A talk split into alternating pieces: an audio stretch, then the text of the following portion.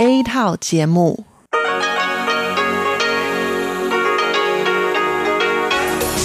Đây là Đài Phát thanh Quốc tế Đài Loan RTI.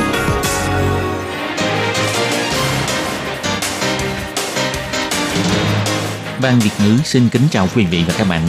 Đây là chương trình Việt ngữ Đài Phát thanh RTI được truyền đi từ Đài Loan.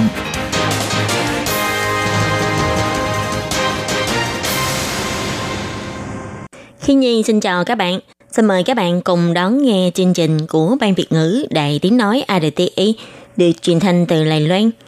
Hôm nay là thứ Tư, ngày 18 tháng 9 năm 2019, tức nhằm ngày 20 tháng 8 năm kỷ hợi âm lịch. Chương trình của ngày hôm nay bao gồm các phần nội dung như sau.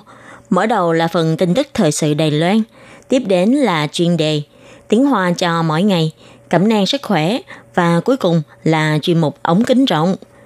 Mở đầu là phần tin tức thời sự Đài Loan với các nội dung chính như sau. 13 nước ban giao gửi công hàm cho Tổng bí thư Liên Hiệp Quốc, ủng hộ Đài Loan tham gia Liên Hiệp Quốc. Hung thủ sự kiện tàu Quảng Đại Hưng bị tuyên án tội giết người. Bộ Ngoại giao và Bộ Pháp vụ bày tỏ sự khẳng định về thực thi chính nghĩa tư pháp này. Đài Loan được bình chọn là nước du lịch thân thiện với người Hồi giáo, đứng thứ ba trên toàn thế giới. Tổng thống nói tâm huyết của Đài Loan đã được khẳng định. Chính phủ Đài Bắc tổ chức festival phim Unlimited dành cho người khiếm khuyết. Voucher chợ đêm vừa ra mắt cùng 4 hạn chế cần chú ý khi sử dụng.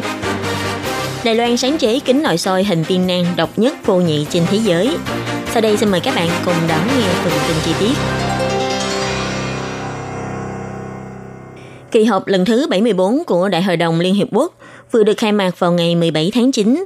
Ngày hôm nay, ngày 18 tháng 9, Bộ Ngoại giao cho hay 11 nước ban giao của Đài Loan đã cùng gửi công hàm cho Tổng thư ký Liên Hiệp Quốc, ông Anthony Guterres. Còn Honduras và Paraguay cũng lần lượt gửi thư riêng. Cả 13 quốc gia này đều đồng loạt ủng hộ Đài Loan tham gia vào Liên Hiệp Quốc. Bộ Ngoại giao nói, Chính phủ Trung Hoa Dân Quốc chân thành cảm ơn sự ủng hộ kiên định của các nước ban giao và nhắc lại 23 triệu người dân Đài Loan có quyền tham dự thể chế Liên Hiệp Quốc và kêu gọi Liên Hiệp Quốc hãy nhanh chóng có hành động tiếp nạp Đài Loan để Đài Loan có thể cùng các đối tác toàn cầu cùng chung tay hợp tác, sớm hoàn thành mục tiêu phát triển bền vững Liên Hiệp Quốc liên quan mật thiết đến hạnh phúc của toàn nhân loại. 11 nước ban giao cùng ký tên gửi công hàm bao gồm nước Belize, Eswatini, Haiti, Nauru vân vân. Còn Honduras và Paraguay đã gửi công hàm riêng. Vì thế nếu không tính thành quốc Vatican không tham gia vào chính trị, chỉ có hai nước bàn giao là Guatemala và Nicaragua là không tham gia vào hành động gửi công hàm này. Bộ Ngoại giao đã bày tỏ, nội dung công hàm của các nước bàn giao chủ yếu là thuyết minh về ba hạng mục đề nghị chính của Đài Loan với Liên Hiệp Quốc năm nay. Nhấn mạnh Liên Hiệp Quốc từ chối người dân Đài Loan dùng hộ chiếu Đài Loan để làm thủ tục vào thăm, phỏng vấn và tham dự hội nghị của Liên Hiệp Quốc là trái với nguyên tắc mở rộng đón nhận các bên đến tham gia của Liên Hiệp Quốc, kêu gọi Liên Hiệp Quốc hãy sớm tìm ra phương thức thích hợp để Đài Loan vào tham dự và cải chính cách làm bài trừ Đài Loan của Liên Hiệp Quốc. Công hồng kêu gọi của Liên minh các nước ban giao Đài Loan cũng chỉ ra, Đài Loan có thành tựu hàng đầu trong rất nhiều lĩnh vực. Đài Loan cũng sẵn sàng chia sẻ kinh nghiệm phát triển của bản thân. Nếu như gần đây ông Guterres đề cao vấn đề bao dung cấp bách, như vậy càng nên tiếp nhận một đối tác đáng tin cậy như Đài Loan. Đài Loan là một xã hội dân chủ năng động, tôn trọng các giá trị tự do và dân quyền. Và đây cũng chính là các nhiệm vụ trọng tâm của Liên Hiệp Quốc. Tháng 5 2013, tàu cá Quảng Đại Hưng số 28 của Bà Lau khi đi qua khu vực biển Trung giữa Philippines và Đài Loan đã bị nhân viên tuần tra đang thi hành công vụ của Philippines nổ súng bắn chết, khiến thuyền viên họ Hồng của Đài Loan đã bị mất mạng. Chính phủ Đài Loan lúc bấy giờ đã yêu cầu phải chính thức xin lỗi, bồi thường tổn thất và trừng trị hung thủ, cùng khởi động đàm phán thỏa thuận ngành ngư nghiệp giữa Đài Loan và Philippines trong thời gian sớm nhất. Sau đó, chính phủ Philippines đã chính thức xin lỗi, bồi thường và khởi tố nhân viên liên quan. Đài Loan và Philippines cũng đã đàm phán và ký kết Hiệp định Hợp tác thi hành luật xúc tiến sự vụ ngành ngư nghiệp Đài Loan Philippines.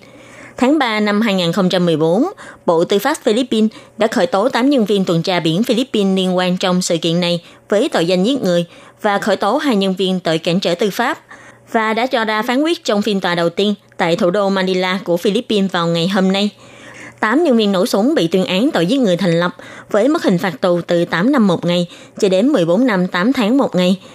Ngoài ra, bị cáo cần phải trả 50.000 peso Philippines, tức khoảng 29.700 đại tệ để bồi thường nhân sự và 50.000 peso bồi thường tổn thương tinh thần.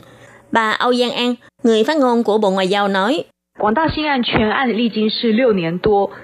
Vụ Quảng Đại Hưng đã kéo dài trong 6 năm nay. Đến nay, chính nghĩa tư pháp đã được thực thi. Bộ Ngoại giao bày tỏ sự khẳng định với kết quả phán quyết liên quan.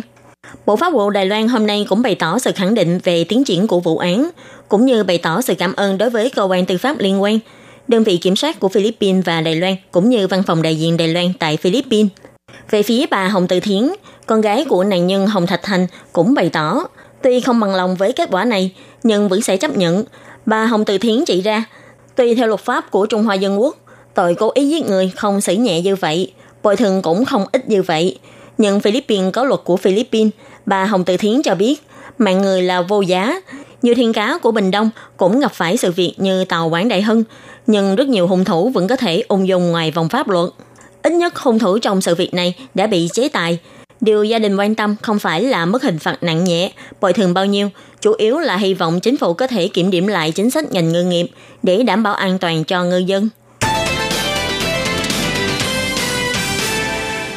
Ngày 18 tháng 9, Tổng thống Thái Anh Văn đã tiếp kiến đoàn hành hương Hồi giáo Đài Loan 2019 tại phủ Tổng thống.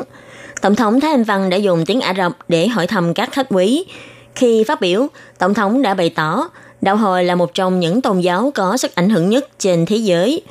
Hồi giáo rất tôn sùng hòa bình và chính nghĩa, đặc biệt là rất quan tâm chăm sóc với cộng đồng những người nghèo khổ và khó khăn. Những giáo điều và quan niệm này đã có ảnh hưởng tốt đẹp đến xã hội. Tổng thống cho hay, từ khi bà lên nhậm chức, xúc tiến chính sách hướng Nam mới cho đến nay, cộng đồng Hồi giáo vẫn là một đối tác vô cùng quan trọng. Để gia tăng sự tương tác cùng với cộng đồng theo đạo hồi về các mặt như du lịch, thương mại và văn hóa vân vân, hiểu sâu hơn về văn hóa và thói quen cuộc sống của người theo đạo hồi chính là nhiệm vụ vô cùng quan trọng của chính phủ. Đồng thời, chính phủ cũng dốc sức xây dựng môi trường thân thiện với cộng đồng đạo hồi, trong đó bao gồm việc xây dựng phòng cầu nguyện tại các điểm du lịch, khuyến khích các doanh nghiệp ngành du lịch cố gắng giành được chứng nhận Hà La. Ngoài ra, các máy bán sản phẩm Hà La tự động cũng đã ra mắt vào tháng 9 năm nay, hy vọng có thể cung cấp một môi trường du lịch và sinh sống thân thiện tiện lợi hơn cho những người theo đạo hồi, để cộng đồng đạo hồi đến Đài Loan sẽ có cảm giác như đang về nhà mình. Và những cố gắng này của Đài Loan cũng đã được khẳng định qua sự đánh giá trên trường quốc tế. Tổng thống nói, những nỗ lực của chúng ta cũng đã được phản ánh trên các đánh giá quốc tế, Căn cứ theo xếp hạng du lịch dành cho cộng đồng đạo hồi của thế giới, Đài Loan trước đây đã đứng hạng thứ 7, thứ 5. Hôm nay, Đài Loan lại tiến thêm một bước, vinh hạnh được xếp hạng 3 trong số các quốc gia không thuộc Hồi giáo. Đây cũng là lần đầu tiên chúng ta đi vào top 3. Tổng thống cho hay đây chính là thành quả tốt nhất từ khi chính phủ xúc tiến chính sách hướng năm mới, cho thấy tâm huyết của Đài Loan dành cho công tác phát triển du lịch cộng đồng Hồi giáo đã dần được khẳng định trong tương lai cũng sẽ tiếp tục cố gắng để sâu sắc hóa tình hữu nghị giữa Đài Loan và cộng đồng Hồi giáo. Theo bà Lai Hưng Linh, Cục trưởng Cục Đào động Đài Bắc chỉ ra, khi nói về cuộc sống và việc làm của những người khiếm khuyết, thường người ta chỉ nói về những số phận đáng thương hoặc những câu chuyện vượt khó, nhưng thực ra những câu chuyện về họ còn rất đa dạng và phong phú. Phòng tái thiết nguồn nhân lực thành phố Đài Bắc lần đầu tiên tổ chức liên hoan phim Unlimited, tạm dịch là tuần lễ phim vô hạn, hy vọng có thể thông qua các góc nhìn khác nhau để mọi người có thể nhìn thấy được sức mạnh của người khiếm khuyết, thực hiện bình đẳng cơ hội làm việc. Festival phim này do bà Trần Truyền Huệ, người chế tác tiết mục thâm niên, từng đoạt giải Kim Trung làm người lên kế hoạch, tuyển chọn những bộ phim về đề tài người khiếm khuyết từ Đài Loan, Úc, Nhật Bản, Trung Quốc, Hồng Kông. Trong đó, bộ phim tài liệu Úc Empire Above Me làm phim mở màn trong bộ phim tài liệu này đã lưu lại khoảnh khắc trong quá trình sinh việc, khắc phục khó khăn trong công việc, cũng như sự giúp đỡ của những người xung quanh đối với người bị khiếm khuyết. Bộ phim này đã từng đoạt nhiều giải thưởng lớn trong nước. Còn bộ phim tài liệu Concertino số 21 thì lại miêu tả về hai nghệ nhân biểu diễn đường phố mắc chứng bệnh đau, dùng tài năng âm nhạc của mình để tự nuôi sống bản thân – Bà Trần Truyền Huệ nói, festival phim này chính là muốn truyền đạt khả năng vô hạn của mỗi người, dù là người đang giúp đỡ người khác hay người cần sự giúp đỡ. Ngoài ra, festival phim này còn mời người dẫn chương trình xuất sắc nhất của giải thưởng Kim Trung là MC Andrew Ryan và Lâm Tính Đình đến dẫn chương trình cho buổi tọa đàm. Cùng là người khuyết tật, anh Lâm Tính Định đã cố gắng nhiều năm nay để có thể đột phá trong các lĩnh vực khác nhau, thử thách với những điều mà người khác đều cho rằng anh không thể làm được. Trong đó bao gồm là chạy bộ, múa. Ngoài để chứng minh năng lực của mình, thì anh cũng mong muốn động viên những người bạn khuyến khiếp khác hãy thử khai thác tiềm năng vô bờ bến của bản thân. Anh cũng nhấn mạnh, chỉ khi xã hội và chính các bạn cùng nỗ lực, thì xã hội mới có thể vẹn toàn hơn. Để phối hợp với đợt khuyến khích thứ hai cho du lịch trong nước mùa thu đông, cứ mỗi một phòng của du khách du lịch tự túc sẽ được Bộ Kinh tế phát một voucher trị giá 200 đại tệ. Hiện nay, voucher này đã lần lượt được gửi đến các khách sạn có tham gia vào hoạt động mở rộng du lịch thu đông lần này. Nhưng phiếu này có hạn chế như có thời hạn sử dụng nhất định và mỗi phiếu chỉ được sử dụng trong khu vực chỉ định, cũng như chỉ sử dụng tại các quầy hàng có dán tem hoạt động. Và phiếu này không thể được đổi thành tiền mặt, thói lại thành tiền. Khi người tiêu dùng sử dụng cần phải chú ý. Phương án thưởng du lịch trong nước mùa thu đông lần 2 vừa được Viện Hành Chính thông qua hồi đầu tháng 9 này – để đối phó với việc Trung Quốc hạn chế người dân của mình đến Đài Loan du lịch, Bộ Kinh tế đã phối hợp cùng các chợ đêm phát hành phiếu voucher với tổng giá trị là 3,6 tỷ đài tệ để kích thích thị trường tiêu dùng du lịch. Theo kế hoạch của Bộ Kinh tế, bắt đầu từ ngày 16 tháng 9, nếu du khách đăng ký ở tại các khách sạn có tham gia kế hoạch và lên mạng đăng ký trước, khi đến khách sạn sẽ được phát voucher đã có đóng dấu của khách sạn. Mỗi phòng khách sạn sẽ được cho 4 voucher 50 đại tệ. Ông Quách Hùng Minh, trưởng văn phòng đại diện miền Trung của Bộ Kinh tế nói, hiện nay có hơn 6.000 khách sạn để tham gia vào hợp tác mở rộng du lịch thu đông của Bộ Giao thông. Bộ Kinh tế cho hay, voucher này có thời hạn sử dụng từ ngày 16 tháng 9 cho đến ngày 31 tháng 12, có thể dùng trong cả ngày thường và ngày nghỉ. Nhưng mỗi một giấy chứng minh chỉ được ký nhận một lần, và voucher này có hạn chế khu vực sử dụng, chỉ được sử dụng trong chợ đêm hợp pháp tại khu vực mà du khách đăng ký khách sạn, không được sử dụng tại khu vực khác – nhưng đối với voucher tại khu vực Nghi Lan, Hoa Liên, Đài Đông và các đảo thì sẽ không hạn chế khu vực sử dụng voucher. Voucher này cũng không được đổi thành tiền mặt. Sau khi tiêu dùng dưới hạn ngạch số tiền của voucher thì cũng không được thối hoàn tiền lại.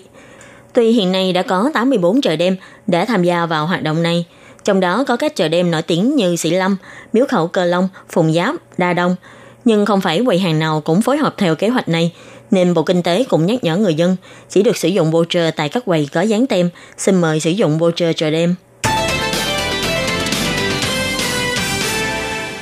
Nhiều người dân muốn nội soi dạ dày, nhưng vì sợ hãi với các thiết bị nội soi, dù có dùng thuốc tê, thì người bệnh vẫn phải nuốt kính nội soi vào miệng. Nhiều người vì quá sợ hãi mà đã từ bỏ kiểm tra.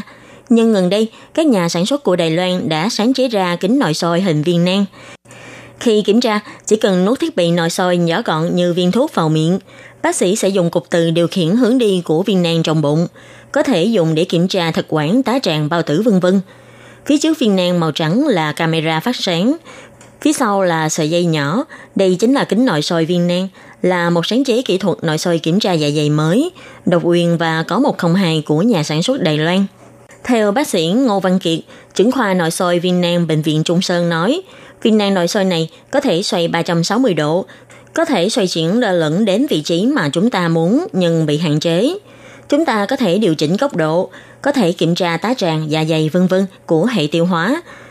Với phương pháp nội soi mới này, người bệnh có thể nhẹ nhàng hơn, có thể cùng các bác sĩ theo dõi màn hình và trao đổi về tình trạng sức khỏe của mình. Còn với phương pháp nội soi truyền thống thì bệnh nhân phải nuốt kính nội soi dạng ống dài và nếu muốn nội soi bao tử không đau thì lại có nguy cơ sẽ làm thành bao tử bị chảy xước. Khi nội soi, bác sĩ và bệnh nhân sẽ không thể trao đổi với nhau. Tuy nhiên, bác sĩ cũng cho biết hiện tại nội soi viên nang vẫn chưa thể thay thế hoàn toàn các chức năng của nội soi truyền thống. Bác sĩ Ngô Văn Kiệt nói, nội soi viên nang vẫn chưa thể thay thế được thiết bị nội soi truyền thống, nhưng nó có thể giúp bệnh nhân giảm thiểu nỗi sợ hãi và sự khó chịu khi nuốt thiết bị vào bụng. Bác sĩ nói, mỗi năm Đài Loan có khoảng một triệu lượt người kiểm tra nội soi hệ thống tiêu hóa, dự đoán có khoảng 200.000 người vì sợ hãi các thiết bị truyền thống mà bỏ qua kiểm tra. Giờ đây, người dân đã có thêm lựa chọn mới. Tuy nhiên, nội soi viên nang hiện nay vẫn là hạng mục không được hỗ trợ bảo hiểm. Người dân phải tự trả chi phí kiểm tra. Người dân sẽ phải trả khoảng 10.000 đài tệ cho mỗi lần kiểm tra. Các bạn thân mến, bản tin thời sự Đài Loan của ngày hôm nay do khí nhị biên tập và thực hiện cũng xin tạm khép lại tại đây. Cảm ơn sự chú ý lắng nghe của quý vị và các bạn. Xin thân ái chào tạm biệt các bạn.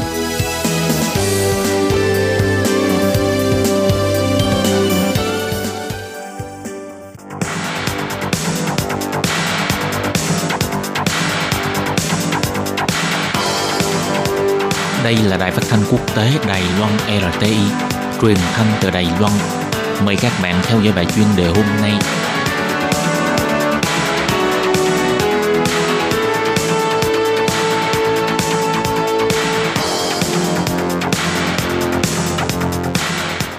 Hello, tôi Kim xin kính chào các bạn. Hoan nghênh các bạn đã đến với bài chuyên đề ngày hôm nay. Các bạn thân mến, trong bài chuyên đề hôm nay, tôi Kim xin giới thiệu với các bạn đề tài Đài Loan phát minh ra máy đo đường huyết, máy siêu âm nhẹ có thể mang theo người để đi khám bệnh ở vùng sâu vùng xa. Và sau đây tôi Kim xin mời các bạn cùng theo dõi nội dung chi tiết của bài chuyên đề ngày hôm nay nhé.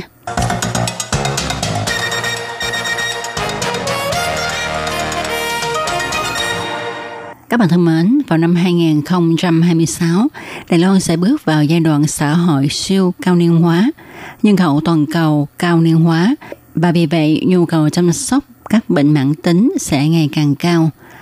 Dưới sự ủng hộ của chính phủ Đài Loan, Viện Nghiên cứu Công nghệ Đài Loan đã hợp tác với y học và ngành công nghệ thông tin và truyền thông Đài Loan nghiên cứu ra máy siêu âm, siêu nhẹ chỉ nặng có 400 gram để nhân viên y tế có thể mang theo đến nhà chăm sóc cho bệnh nhân và người cao tuổi.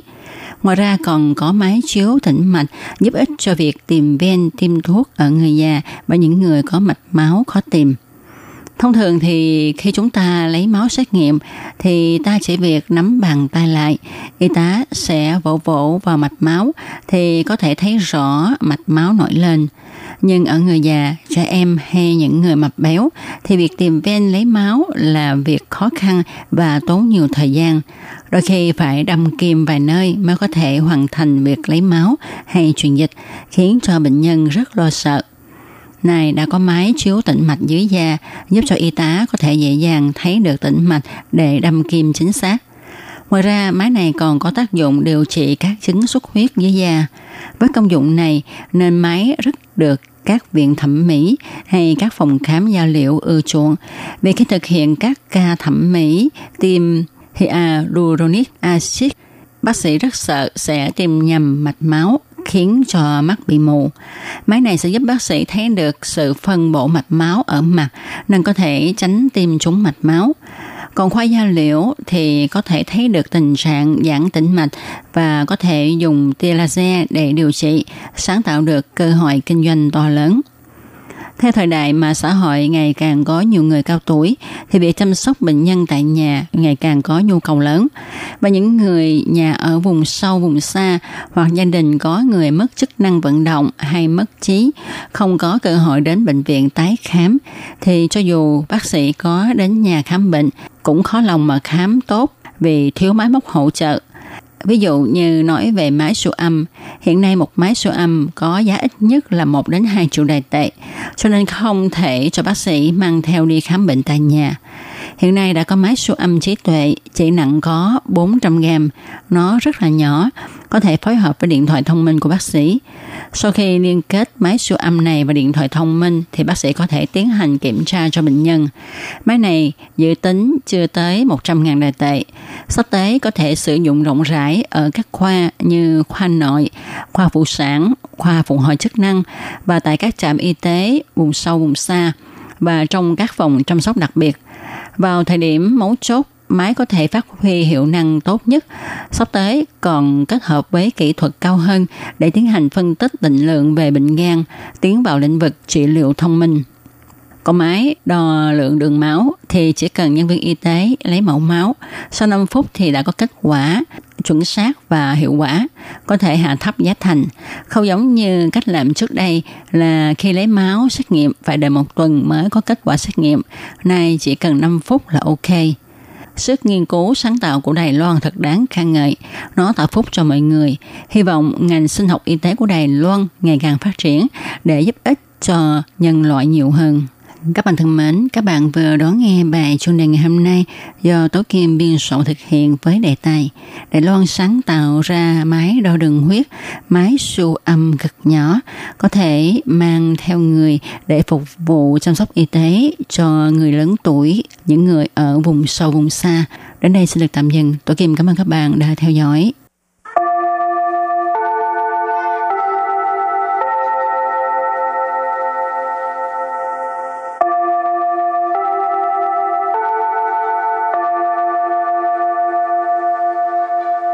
Xin mời quý vị và các bạn đến với chuyên mục Tiếng Hoa cho mỗi ngày do Lệ Phương và Thúy Anh cùng thực hiện.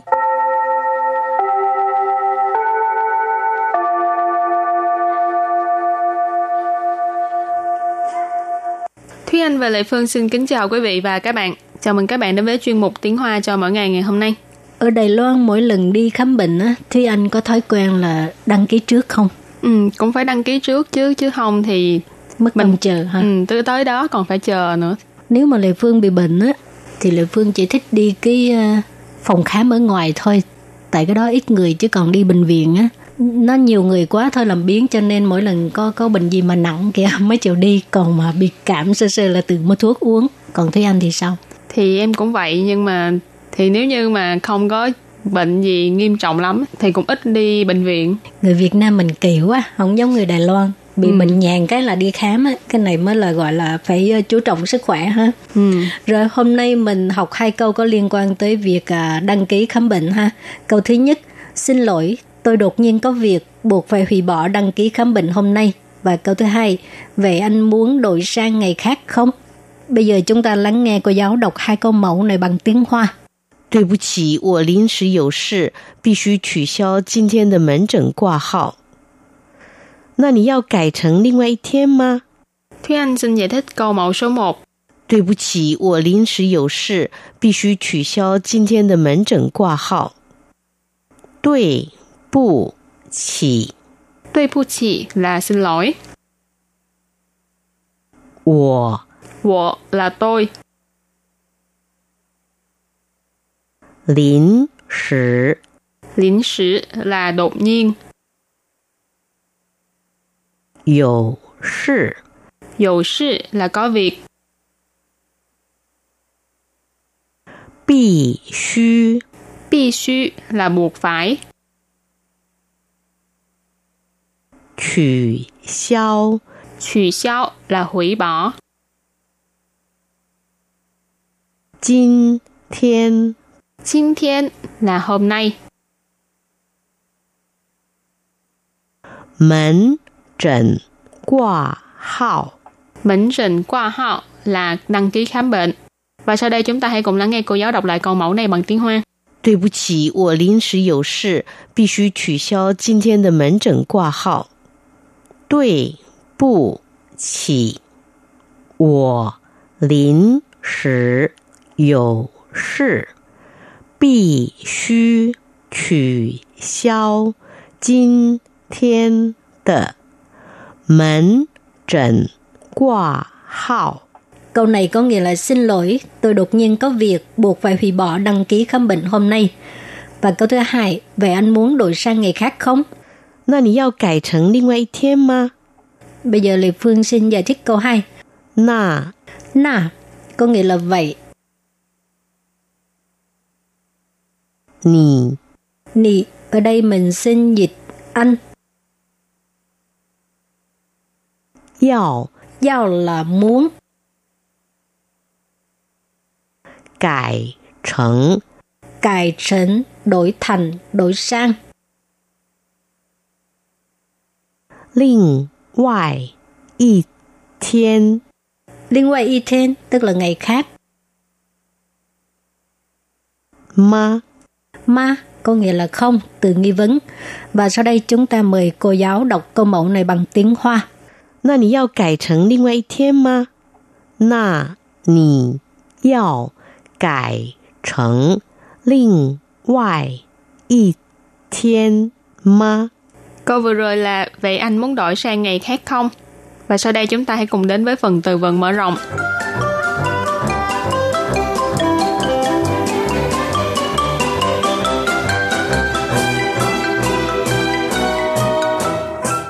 Chí sự 急事. Chí sự tức là việc gấp. Yến chỉ, yến chỉ. Yến chỉ, yến chỉ có nghĩa là gia hạn.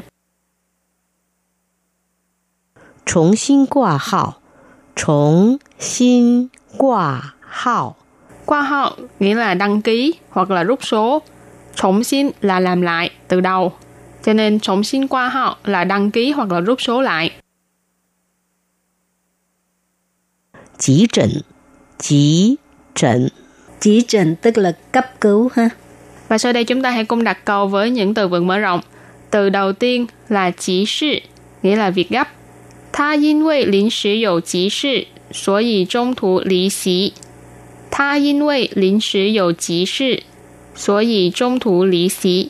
Câu này có nghĩa là do anh ấy đột nhiên có việc gấp cho nên đã bỏ về giữa chừng.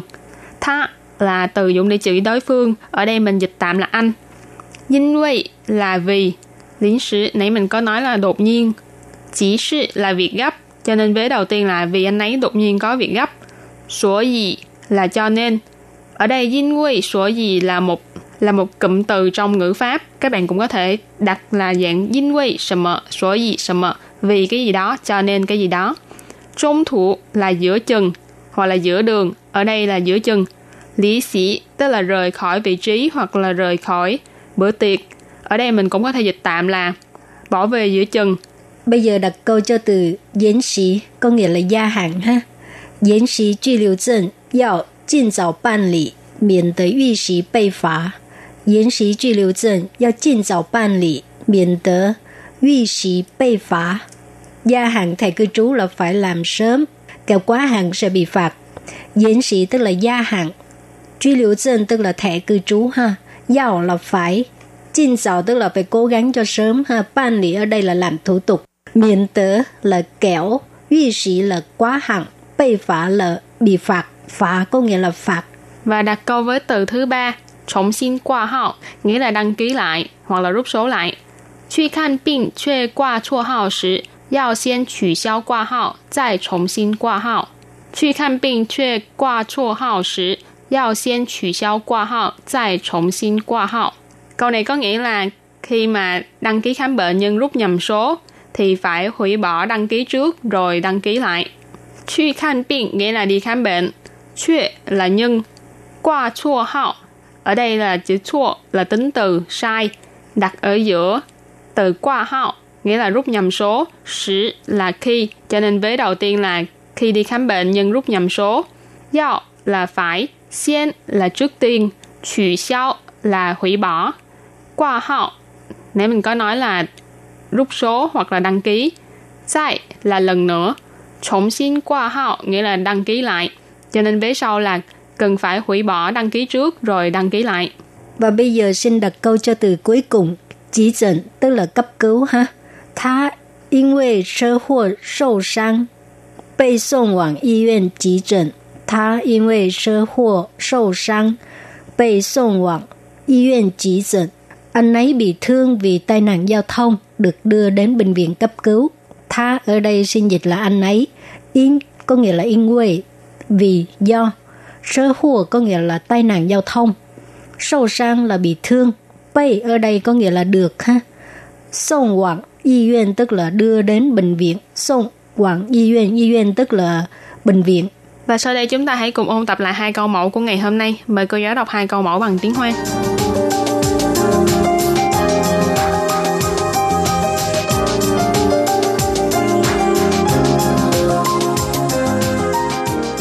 对不起，我临时有事，必须取消今天的门诊挂号。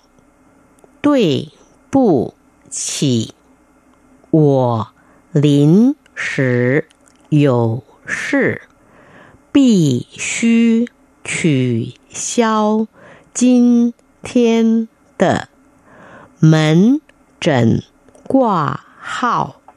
Câu này có nghĩa là xin lỗi, tôi đột nhiên có việc buộc phải hủy bỏ đăng ký khám bệnh hôm nay. 那你要改成另外一天吗？那你要改成另 ngoại y thiên ma. Câu vừa rồi là vậy anh muốn đổi sang ngày khác không? Các bạn thân mến, bài học hôm nay đến đây xin tạm chấm dứt. Cảm ơn các bạn đã đón nghe. Bye bye. Bye bye.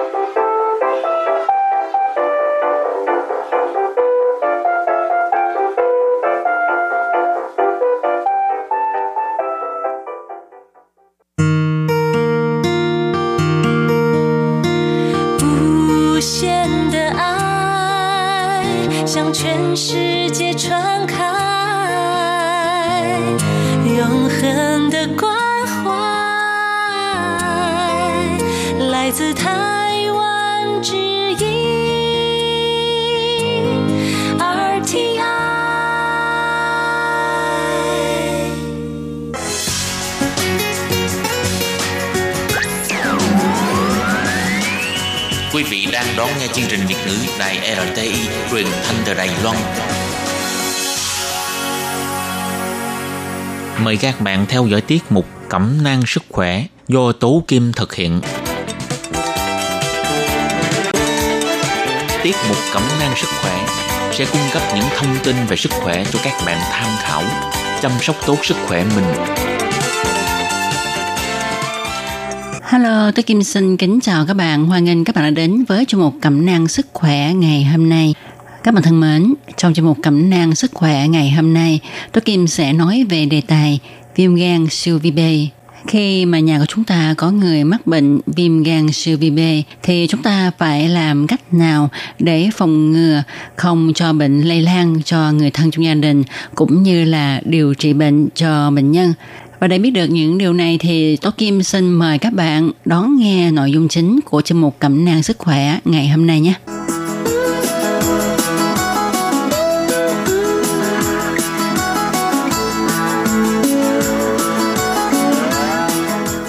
Các bạn thân mến, hiện nay nhân khẩu của Đài Loan á, à, có khoảng 23 triệu dân mà trong đó có khoảng 3 triệu dân số thì có trong người virus viêm gan cvb.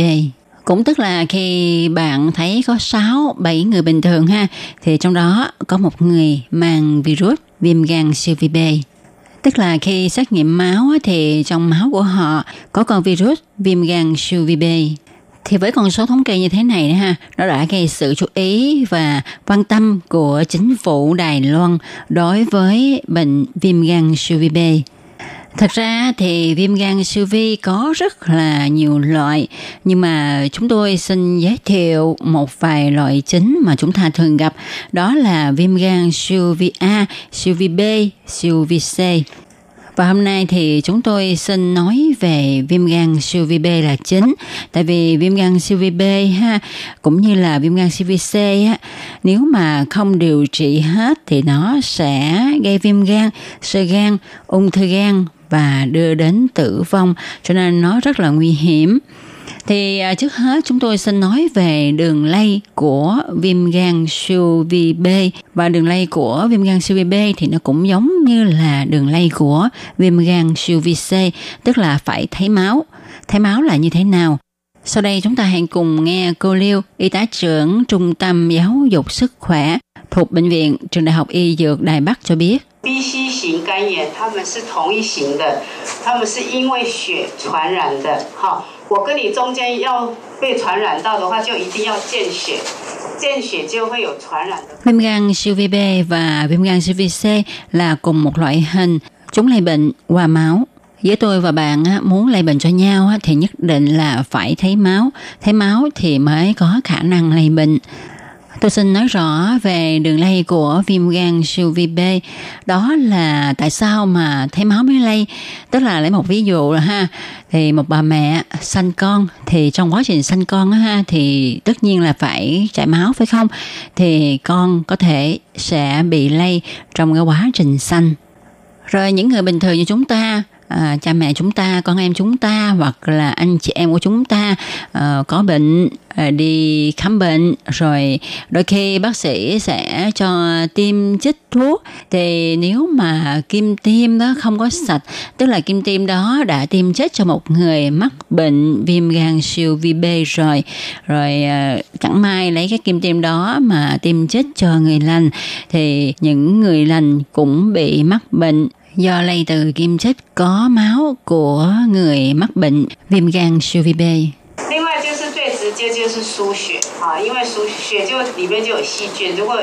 Còn có một đường lây viêm gan siêu vi B trực tiếp nữa, đó là vô máu, tức là khi bị mất máu ha phải tiếp máu mà trong cái bịch máu này á có chứa virus gây viêm gan siêu vi B thì người bị truyền máu sẽ bị lây bệnh.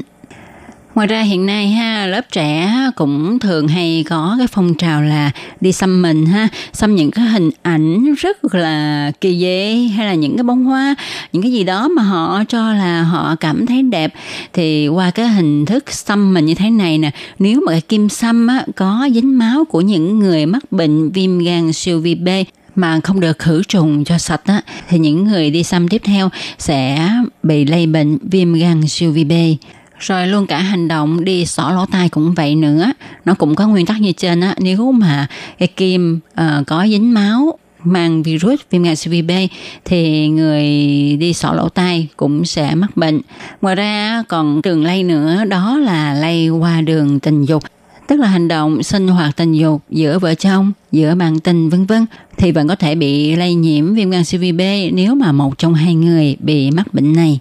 所以会见到血会传染的就是生产、好性行为，或者是打针、输血，还有甚至于刺青、好钻耳洞。 Do đó, đường lây của viêm gan siêu vi B qua máu thì bao gồm sinh sản, quan hệ tình dục, tiêm chích, truyền máu, xăm, sọ lỗ tai, vân vân.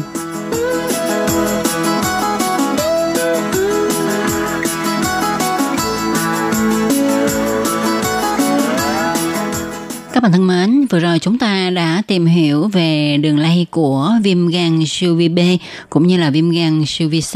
Tại vì viêm gan siêu vi B và viêm gan siêu vi C thì nó cùng một thể với nhau, cho nên đường lây truyền của chúng giống nhau.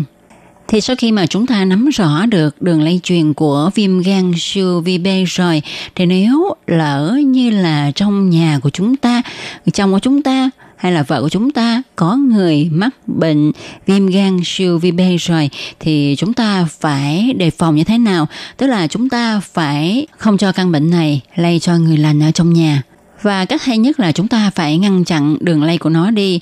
Mà như nãy giờ chúng ta đã nói là viêm gan siêu vi B lây qua máu thì chúng ta làm sao cắt đứt những cái nguy cơ, những cái cơ hội có thể tiếp xúc với máu của người bệnh. Cô y tá trưởng Liêu cho biết. 所以，如果说夫妻之间的性行为，我们可以戴保险套，或者是我们也可以打预防针，有 B 型肝炎的预防针。 Do đó, quan hệ tình dục giữa vợ chồng á, thì chúng ta phải mang bao cao su và để phòng ngừa thì nên đi tiêm ngừa vaccine phòng chống viêm gan siêu vi B. Nếu như vợ hay là chồng có mắc bệnh viêm gan siêu vi B á, thì chúng ta phải luôn nhắc nhở là phải định kỳ đi thử máu để kiểm tra chức năng của gan, chỉ số men gan, vân vân và thời gian định kỳ thử máu là nửa năm một lần. Khi mà đi thử máu như vậy thì bác sĩ cũng sẽ thực hiện siêu âm xem là gan như thế nào ha, tình trạng của gan ra sao xem là trong gan có mọc những cái ung bú gì hay không tại vì viêm gan siêu vi B sợ nhất là sẽ biến chuyển qua ung thư gan và điều quan trọng nhất là chúng ta phải khuyên người bệnh là nên cử uống rượu, cử hút thuốc lá và không nên thức khuya. Phải có một chế độ sinh hoạt, nghỉ ngơi, ăn uống bình thường, điều độ và lành mạnh. Tố Kim cũng được biết là có nhiều bạn rất là lo lắng, thắc mắc cho rằng á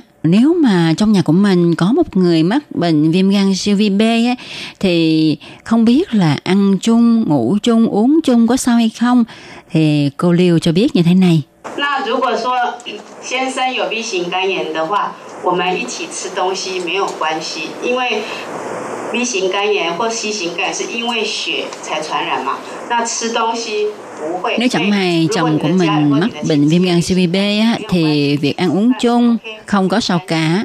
Tại vì viêm gan CVB B chỉ lây qua máu mà thôi. Nhưng chúng ta không được dùng chung uh, đồ dùng với họ chẳng hạn như là bàn chải đánh răng tại vì khi mà người bệnh chải răng á, đôi khi thì nút răng của họ chảy máu thì bàn chải đánh răng sẽ bị ô nhiễm như vậy nếu chúng ta dùng bàn chải này để đánh răng thì có thể là chúng ta sẽ bị lây nhiễm bệnh rồi dao cạo cũng vậy đó tốt nhất chúng ta không nên dùng dao cạo chung với nhau có nhiều bạn còn thắc mắc là nếu như mình là người có mang virus viêm gan siêu B trong người, vậy thì mình có thể có thai và sanh con hay không? Đứa trẻ có bị lây không? Về điều này thì cô Liêu cho biết như sau.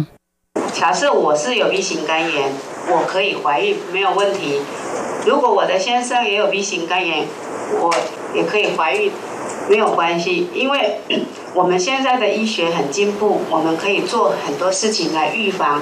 我这个 Giả bộ 带 B 型肝 tôi 炎 có mắc bệnh viêm gan siêu vi B, 是不用担心 tôi có thể mang thai. 是可以预防的。 Ví như chồng tôi cũng mắc bệnh viêm gan siêu vi B, thì tôi vẫn có thể mang thai. Tại sao là như vậy? Tại vì hiện nay ha y học rất là tiến bộ, cho nên chúng ta có thể thực hiện rất nhiều cách phòng ngừa và các phòng ngừa cũng rất là đơn giản. Đó tức là tiêm phòng. Thông thường thì bác sĩ sẽ lấy máu của thai phụ đi xét nghiệm xem là lượng vi khuẩn ở trong cơ thể của người mẹ là bao nhiêu. Nếu số lượng vi khuẩn trong máu của người mẹ quá nhiều thì ngay trong cái thời gian đầu đứa trẻ lọt lòng á thì đứa trẻ này sẽ được tiêm vaccine với liều rất là nặng để ngừa viêm gan siêu vi B. 可是如果说妈妈的血液中的细菌没有很浓，我们只要小孩子按照那个打预防针的那个时间去打就可以了。 còn nếu như à, lượng virus trong máu của người mẹ không có nhiều lắm, thì đứa trẻ được sinh ra sẽ căn cứ theo lịch tiêm chủng của chính phủ đi tiêm là được rồi, không có gì đáng ngại cả. Và tất cả các bà mẹ cũng nên hiểu rõ rằng vì chúng ta đưa con trẻ đi tiêm vaccine phòng tất cả các loại bệnh đúng thời gian quy định là điều rất quan trọng vì nó sẽ giúp các em nhỏ tránh được rất là nhiều loại bệnh. Tóm lại thì à, viêm gan CVB chúng ta có thể phát hiện được và kiểm tra sức khỏe định kỳ. Thì sau khi kiểm tra sức khỏe định kỳ à, nếu mà thấy men gan à, quá cao thì chúng ta có thể yêu cầu xét nghiệm thêm là mình có mắc viêm gan CVB hay không. Rồi nếu mà người cha, người mẹ có viêm gan siêu vi B thì vẫn sanh con được với điều kiện là người mẹ phải định kỳ kiểm tra xem là lượng virus ở trong máu của mình có cao hay không để có cách xử lý kịp thời khi đứa trẻ mới lọt lòng. Còn như người cha mắc bệnh thì người mẹ cũng tốt nhất là nên đi xét nghiệm xem mình có nhiễm bệnh hay không. Nếu không thì nên tiêm ngừa trước, sau đó hãy mang thai. Rồi nếu như bạn là người lành mang mầm bệnh thì bạn nên hạn chế uống rượu. Vì rượu sẽ làm tăng nguy cơ bị sơ gan khi mà bạn bị viêm gan CVB. B. Chế độ ăn bình thường là thích hợp với hầu hết các trường hợp viêm gan CVB. B. Khi có sơ gan, bác sĩ sẽ khuyên bạn nên giảm muối trong chế độ ăn. Trong sinh hoạt thường ngày á, thì người bị nhiễm viêm gan siêu vi B và người nhà thường lo lắng về nguy cơ truyền bệnh sang những người xung quanh Mối lo này hoàn toàn hợp lý, bởi vì khi nãy cô y tá trưởng cũng đã nói là viêm gan siêu vi B thì nó lây qua máu và những dịch tiết của người bệnh cũng như do quan hệ tình dục và hiện nay đã có vaccine chủng ngừa cho những người tiếp xúc với người mang mầm bệnh. Dù sao thì người mang mầm bệnh cần có biện pháp đề phòng thích hợp. Ví dụ như là nếu bạn bị đứt tay thì bạn hãy lau sạch máu bằng thuốc sát trùng và nên sử dụng biện pháp bảo vệ khi quan hệ tình dục, chẳng hạn như là dùng bao cao su. Về điều trị ha thì tùy theo quyết định của bác sĩ à, xem trường hợp của bạn như thế nào. Thì một số trường hợp cần điều trị sớm và tích cực. Thì mục đích của việc điều trị viêm gan siêu vi B đó là loại trừ hoặc là giảm thiểu tình trạng viêm gan. Do đó ngăn ngừa làm chậm tiến triển sang giai đoạn sơ gan ung thư gan. Thứ hai là đào thải toàn bộ hoặc một phần lượng viêm gan siêu vi B, lượng siêu vi B trong cơ thể, đặc biệt là ở trong gan. Thật ra, viêm gan siêu vi B cũng là một căn bệnh rất là đáng sợ, nhưng chúng ta biết cách phòng ngừa, biết cách bảo vệ bản thân mình cũng như là người thân của mình, thì viêm gan siêu vi B sẽ tránh xa chúng ta. Và các bạn thân mến, chương một cảm năng sức khỏe hôm nay cũng xin được tạm dừng nơi đây. Tôi Kim xin cảm ơn các bạn đã chú ý theo dõi. Thân chào tạm biệt các bạn. Bye bye. Quý vị và các bạn thân mến, xin mời quý vị và các bạn truy cập vào trang web Đài RTI để đón nghe chương trình phát thanh tiếng Việt vn.rti.org.tvk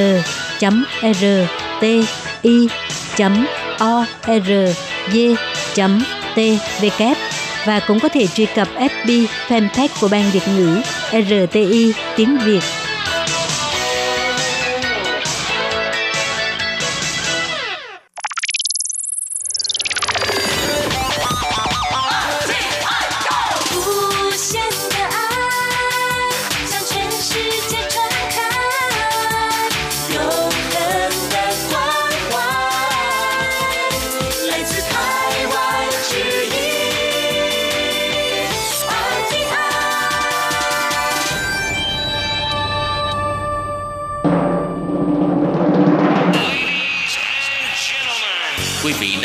Chương trình Việt ngữ Đài RTI truyền thanh từ Đài Loan.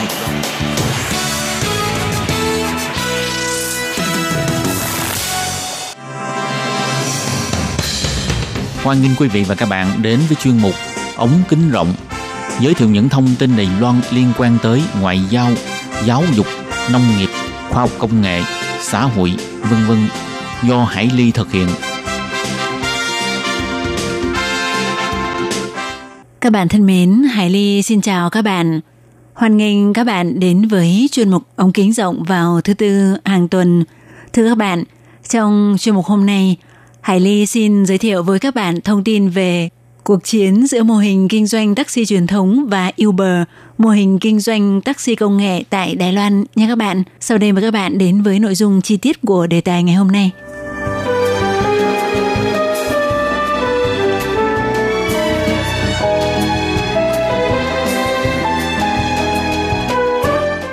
Thưa các bạn, do điều khoản Uber, Uber theo khoản mà thực chất là điều 103 trên 1 thuộc quy định quản lý ngành vận tải xe hơi vốn được Bộ Giao thông Đài Loan công bố sửa đổi vào ngày 6 tháng 6 năm nay, đồng thời dành 4 tháng hoãn sung để hãng Uber có thời gian điều chỉnh để phù hợp với quy định hiện hành của luật pháp Đài Loan thì mới có thể quay trở lại thị trường Đài Loan kinh doanh, tức là đến ngày 6 tháng 10 sẽ chính thức thi hành điều khoản này. Và đối với hãng Uber, trước đây hợp tác với các hãng cho thuê xe thì chính phủ cũng hy vọng hãng này phải chuyển đổi sang đăng ký với danh nghĩa kinh doanh dịch vụ xe taxi mà không phải với danh nghĩa là doanh nghiệp về ngành thông tin, vận hành theo cách thực hiện dịch vụ gọi xe qua nền tảng công nghệ thông tin. Tới khi đó, nếu các chủ kinh doanh dịch vụ cho thuê phương tiện xe con vốn kết hợp với Uber, nếu vi phạm sẽ bị phạt từ 9.000 đến 90.000 đài tệ. Thì vào sáng ngày 5 tháng 9, Hội tự cứu lấy mình của những lái xe Uber đã dẫn theo khoảng 50 lái xe đến trước Bộ Giao thông Trần Tình, hy vọng có thể kéo dài khoảng thời gian hoãn sung và hoãn chậm lại thời gian bắt đầu thực thi điều khoản Uber, bởi vì tính đến thời điểm đó, thì trong số hơn 12.000 lái xe phối hợp với Uber, chỉ có hơn 2.000 người đã thi lấy được chứng chỉ hành nghề lái xe taxi vì các đợt thi ở Đài Bắc, Tân Bắc đã bị đăng ký hết nên không thể báo danh được nữa. Tới nay chỉ còn chưa đến một tháng là sẽ bắt đầu thực hiện xử phạt. Do vậy, tiến độ bị chậm rất nhiều. Hội tự cứu lấy mình của những lái xe Uber chỉ ra Bộ Giao thông phải cho gia hạn thêm thời gian hoãn sung để hơn 10.000 lái xe còn lại có đủ thời gian thi lấy chứng chỉ hành nghề, thuận lợi gia nhập ngành lái xe taxi. Đối với việc này, ngày 9 tháng 10, đích thân Bộ trưởng Bộ Giao thông Lâm Gia Long đã thảo luận và đề nghị với Bộ trưởng Bộ Nội chính Từ Quốc Dũng. Ông Từ Quốc Dũng đã hứa sẽ hỗ trợ cho mở thêm các đợt thi lấy chứng chỉ hành nghề lái xe taxi, còn Bộ Giao thông sẽ gia hạn thời gian hoãn sung để những lái xe trước đây phối hợp với Uber có đủ thời gian để thi lấy chứng chỉ hành nghề. Nhanh nhất tới cuối tháng 9 này sẽ công bố thời gian gia hạn hoãn chậm thời điểm bắt đầu thực thi điều khoản Uber. Và do Bộ trưởng Bộ Giao thông Lâm Gia Long tuyên bố sẽ gia hạn thêm thời gian 4 tháng hoãn sung đã khiến cho các chủ kinh doanh loại hình xe taxi truyền thống cũng như những người hành nghề lái xe taxi bất bình. 8 giờ sáng ngày 11 tháng 9 vừa rồi, có 600 chiếc taxi đã liên kết mang tính tự phát dàn hàng đi trên những đoạn đường khu vực xung quanh viện hành chính với tốc độ chậm để bày tỏ sự phản đối và tổng cộng có khoảng 3.000 chiếc taxi luân phiên tham dự hoạt động này gây ách tắc giao thông khu vực xung quanh viện hành chính. Họ cho rằng chính phủ làm như vậy là tiếp tục tiếp tay cho những người hành nghề taxi phi pháp, gây ảnh hưởng đến kế sinh nhai của những người lái xe taxi có giấy phép. Vậy chúng ta hãy cùng nhau tìm hiểu về điều khoản Uber và câu chuyện tại sao lại có cuộc chiến giữa những người hành nghề lái xe taxi truyền thống với hãng taxi công nghệ Uber chuyên kinh doanh dịch vụ gọi xe qua ứng dụng app như các bạn. Thưa các bạn, thì ờ, trước tiên Hải Ly xin được giới thiệu với các bạn về Điều 103 trên 1 thuộc quy định quản lý ngành vận tải xe hơi mà được người Đài Loan gọi bằng tên gọi không chính thức là điều khoản Uber, Uber theo khoản thì được sửa đổi với những chi tiết sau. Thứ nhất, không được điều khiển xe đã thuê đi bất định không có mục đích trên đường khi trên xe không có hành khách. Thứ hai, phải lập sổ thông tin quản lý lái xe và xe cộ, đồng thời cung cấp thông tin cho cơ quan chủ quản thanh tra kiểm tra. Thứ ba, giao diện gọi xe trên mạng phải nêu rõ thông tin về xe, lái xe và cách thu phí. Thứ tư, phải tính phí theo giá thuê theo ngày hoặc giá thuê theo giờ và đơn vị nhỏ nhất là một tiếng. Nhưng nếu chính quyền địa phương có chính sách khác thì phải trình báo với cơ quan chủ quản đường bộ để kiểm tra thông qua rồi mới được thi hành. Thứ năm là những phương tiện xe cộ phối hợp phải dán nhãn chuyên dụng. Thì tiếp theo chúng ta hãy cùng tìm hiểu câu chuyện tại sao chính phủ Đài Loan lại quyết định sửa đổi điều khoản này nhằm vào hãng Uber. Thì ờ, Uber bắt đầu vào thị trường Đài Loan năm 2013, có thể nói vì đây là một loại hình kinh doanh mới dựa trên nền tảng công nghệ thông tin – nên tới mỗi một quốc gia có thể nói đều là một quá trình thử nghiệm và đàm phán với chính phủ của nước đó. Và tại Đài Loan cũng vậy, Uber có trong tay ứng dụng app gọi xe qua mạng Internet. Thời kỳ đầu là thực hiện vai trò kết nối giữa những người có xe ô tô riêng muốn kiếm thêm thu nhập và người Đài Loan có nhu cầu đi lại. Và mỗi một giao dịch tại Đài Loan, Uber thường thu khoảng 20 đến 25% hoa hồng – và trực tiếp trừ qua thẻ tín dụng. Do vậy, hoàn toàn không thông qua sự quản lý của chính phủ Đài Loan, dẫn đến Đài Loan bị thất thu thuế kinh doanh. Và do ưu thế của Uber sử dụng ứng dụng app rất tiện lợi, giúp cho người đi xe có thể kết nối với lái xe một cách nhanh chóng, cũng công khai quãng đường và cước phí, nên không sợ có tình trạng gian lận như một số xe taxi truyền thống. Ngoài ra, nó còn có ưu điểm là xe không có màu sắc và ký hiệu riêng biệt như taxi truyền thống, nên giúp người sử dụng dịch vụ có cảm giác thoải mái và sang chảnh hơn vì có cảm giác như xe riêng. Cộng thêm vận hành bằng ứng dụng app nên cũng có lợi thế về giá cả khá linh động và rẻ hơn so với taxi truyền thống, phải tính phí theo đồng hồ, công tơ mét. Vì vậy, nó nhanh chóng giành được sự yêu thích của người tiêu dùng Đài Loan còn về phía những người lái xe phối hợp với Uber thì ờ, ngoài những người muốn coi nghề này là công việc chính thì những người muốn làm thêm cũng rất thuận tiện bởi vì họ có thể làm việc ngoài giờ hoặc nhân tiện giờ đi làm hay tan làm để chở khách kiếm thêm mà không cần làm việc cố định như những lái xe khác hay là lái xe taxi truyền thống. Tuy nhiên thì ờ, do ban đầu nó là một loại hình kinh doanh rất mới, do vậy sau khi chính phủ Đài Loan cho phép Uber hoạt động tại thị trường Đài Loan rồi, thì mới bắt đầu phát sinh một số vấn đề. Trước tiên là sự không thống nhất giữa cơ quan chủ quản về giao thông của Đài Loan với chủ kinh doanh Uber về định vị loại hình kinh doanh. Bộ Giao thông Đài Loan thì ờ, nhận định Uber là hình thức kinh doanh dịch vụ xe taxi và hy vọng hãng này phải đáp ứng được các điều kiện gồm quản lý lái xe và quản lý phương tiện xe cộ.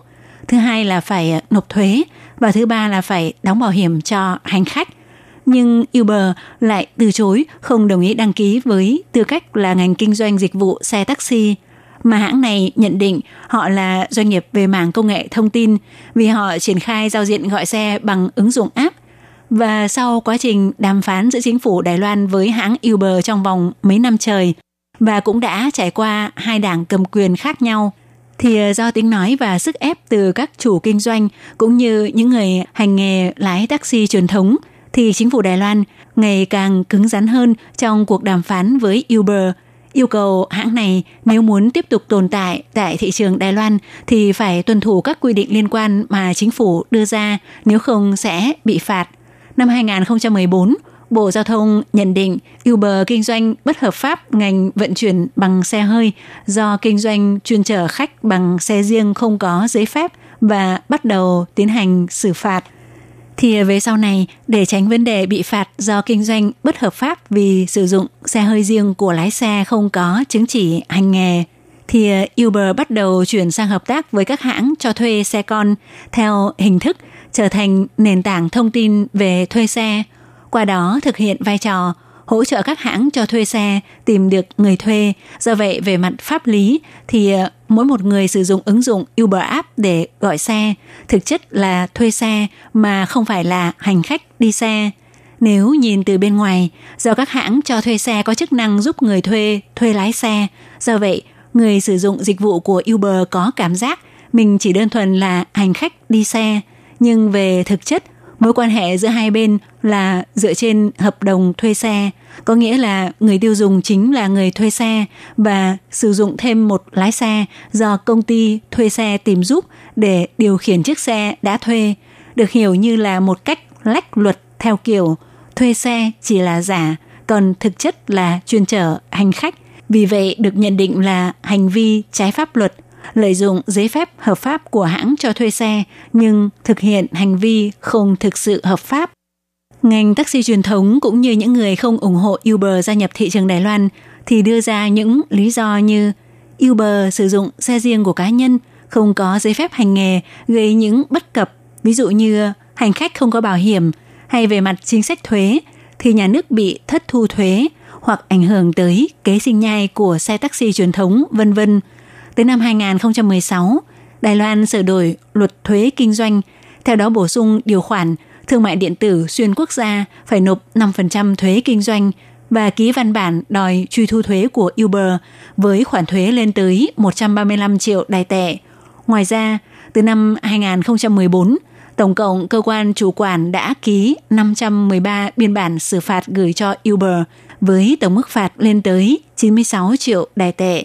Trong khi đó thì ờ, hãng Uber vừa nộp phạt 68 triệu đài tệ nhưng một mặt vẫn tiếp tục cung cấp dịch vụ gọi xe qua ứng dụng app, đồng thời tiếp tục đưa ra những dịch vụ mới như Uber Isis, Uber Eats. Thì để ngăn chặn việc Uber kinh doanh trái pháp luật tại Đài Loan, Đài Loan cũng cho sửa đổi luật đường bộ, theo đó nâng cao mức phạt với hãng Uber và lái xe Uber. Tới tháng 2 năm 2017, Bộ Giao thông ký văn bản cưỡng chế đình chỉ kinh doanh của Uber và văn bản xử phạt 231 triệu đài tệ. Ngoài ra còn có 48 phiếu xử phạt với tổng mức phạt là 1,1 tỷ đài tệ. Có thể nói là mức phạt kỷ lục của Uber trên toàn thế giới, khiến cho Uber vào đầu năm 2017 đã phải tạm ngưng dịch vụ gọi xe, cũng có nghĩa là tạm ngưng hoạt động tại thị trường Đài Loan. Nhưng từ đó tới nay, giữa hãng Uber và chính phủ Đài Loan vẫn chưa có sự ngã ngũ. Chính phủ Đài Loan thì biểu lộ hãng Uber đừng hy vọng chính phủ sẽ thay đổi lập trường, còn theo Uber chỉ ra, tại diễn đàn bàn luận về sự tham dự vào chính sách công cộng có trên 7.000 người phát biểu quan điểm liên quan, nhưng Bộ Giao thông cho rằng không hề có bất cứ một giá trị tham khảo nào cho việc sửa đổi quy định. Do vậy, dự thảo sửa đổi điều 103 trên 1 thuộc quy định quản lý ngành vận tải xe hơi đã làm ảnh hưởng đến quyền lợi của người dân và sự phát triển tiến bộ của giao thông. Và trong tình trạng không hề thông qua quá trình tư vấn thảo luận đã nhanh chóng được thông qua, như vậy, không những đã tạo ra những gánh nặng về kinh tế cho những lái xe Uber và những doanh nghiệp vừa và nhỏ hoạt động trong lĩnh vực cho thuê xe hơi, mà cũng hạn chế sự chọn lựa của người tiêu dùng, không đón nhận sự tiến bộ phát triển của ngành giao thông. Khi chính phủ tuyên bố sửa đổi điều khoản này, hãng Uber đã từng bày tỏ sau khi kết thúc thời gian 4 tháng hoãn sung, hãng này sẽ tiếp tục vận hành hoạt động tại Đài Loan – nhưng liệu có thay đổi phương thức vận hành hoặc cách thu phí hay không thì ờ, không cho biết. Và cho đến nay, có thể nói cuộc chiến này giữa chính phủ Đài Loan và doanh nghiệp vẫn chưa đến hồi kết. Các bạn thân mến, chương trình ống kính giọng hôm nay giới thiệu với các bạn về diễn biến trong hoạch định và thực hiện chính sách giao thông vận tải của Đài Loan liên quan đến ngành kinh doanh dịch vụ taxi cũng xin được khép lại tại đây. Hải Ly xin cảm ơn các bạn đã quan tâm đón nghe. Thân ái, chào tạm biệt các bạn. Bye bye. Quý vị và các bạn thân mến, sau đây là email của Ban Việt ngữ ctv a rti org tvk Hộp thư truyền thống của Ban Việt ngữ Việt Nam Miss PO Box 123 gạch ngang 199 Taipei 11199 Còn thính giả ở Việt Nam xin gửi đến hộp thư số 104 Hà Nội, Việt Nam